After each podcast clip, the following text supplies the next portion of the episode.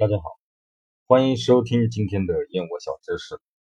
关于燕窝的功效啊，古书上它有记载：燕窝甘能和脾，养胃，缓肝，咸能补心，活血，泻肾，除热。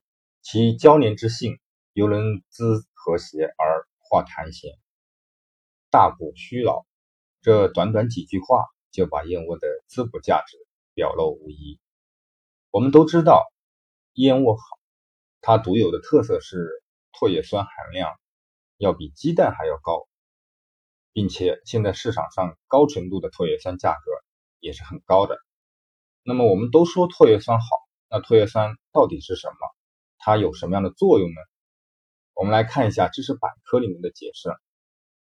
唾液酸学名叫做 N- 杠乙酰基神经氨酸，是一种天然存在的碳水化合物。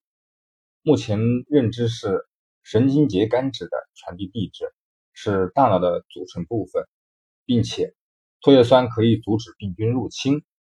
燕窝中的唾液酸含量高达千分之七十到千分之一百一。因为燕窝中唾液酸的含量特别高，所以人们把唾液酸也叫做燕窝酸。